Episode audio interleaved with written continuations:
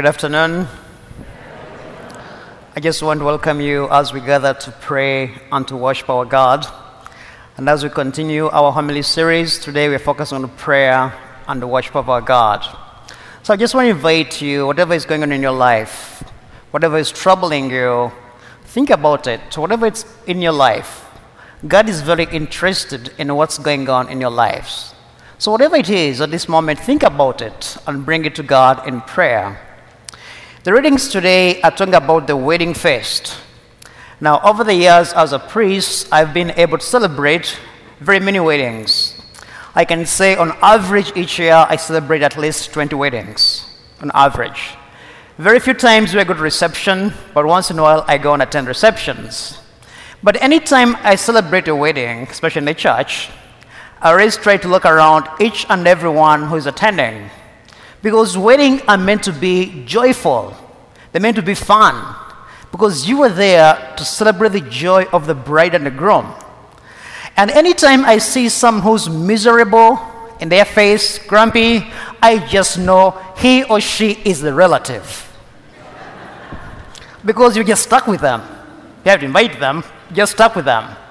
I just know. But you know, the weddings are meant to be very joyful. That's why Jesus is giving us this parable today, and also in the first reading. But what this is all about? Like when you look back to go back in the ancient times, when there was going to be a celebration, there used to be two invitations. The first one, let's say, okay, we're going to have a wedding, but we don't know what date and time. So they sent the first invitation to announce this wedding. Those who were invited.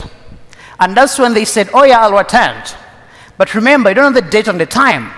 But you have to respond and say, yes, I'll come, and I won't come. That is the first invitation. It's kind of save the date. That was the first invitation.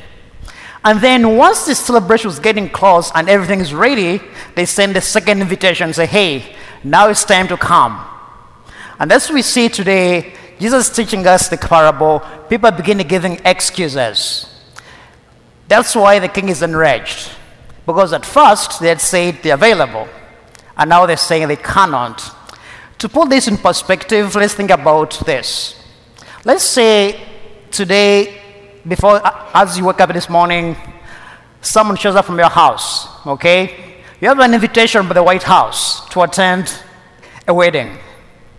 So maybe even think it this way. It's not just a mailman. But a courier from the White House comes to your door and says, this is an invitation of the president to the wedding. How many of us are going to say, let me think about it?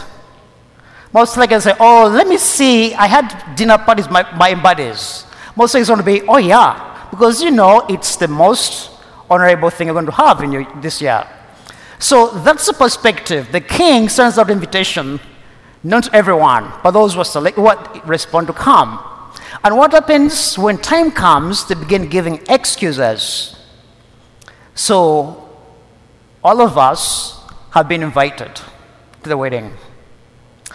And of course, we know when you look back in the Old Testament, when God has saved the Jews from Egypt and Mount Sinai, what did they do? God made a covenant with them.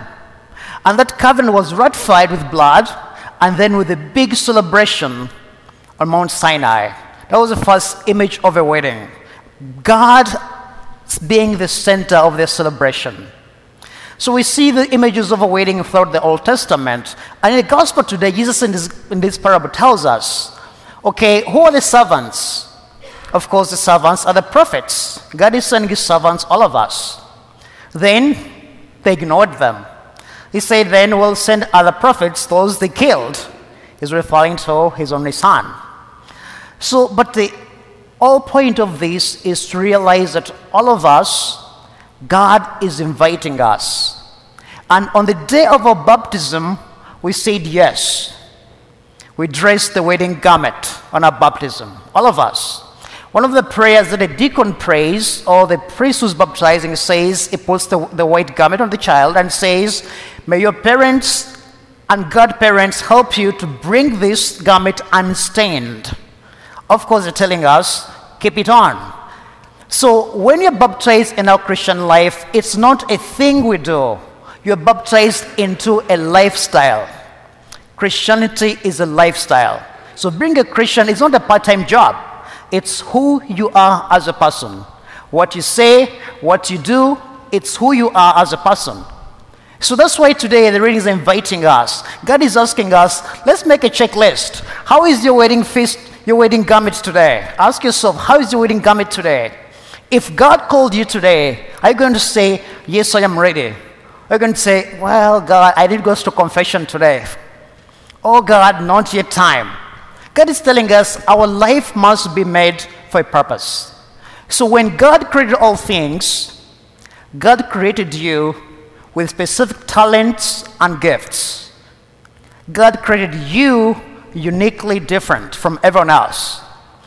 And God put you here to answer a certain question. God put you here to solve a certain problem. So if you do not use your talent or gift, guess what God happens? God will kick you out of his way and bring in someone who is even less talented than you to accomplish his mission. So all the talents we have and gifts are gifts from God. I know it's very easy for us to count our blessings. Name them one by one. That's all good. But doesn't end on counting them. You have to share your blessings, because your blessings are meant to be shared. So how do you worship God? First of all, you have to know who God is and ask yourself, when I come before God, do I realize that he is my creator, I'm the creature? He loves me. His entire life is to be in love with me. God's mission is to be in love with you as a person, not as a church, with you as a person uniquely. That's why we're challenged today to ask ourselves the question, how am I living out my Christian life? And how is my wedding garment? When God looks at me, does he say, yes, this is my beloved child? Or God can say, well, wait a minute, go and change some things. So today we've been invited. When we come to celebrate the Eucharist, it's a foretaste of our heavenly celebration. It's a foretaste of what heaven is. Let us open up the eyes of our hearts and allow the Holy Spirit to help us to see what God wants us to see, and also to worship God and pray to God as God wants to be worshipped, not as how we choose to worship God. The Lord be with you.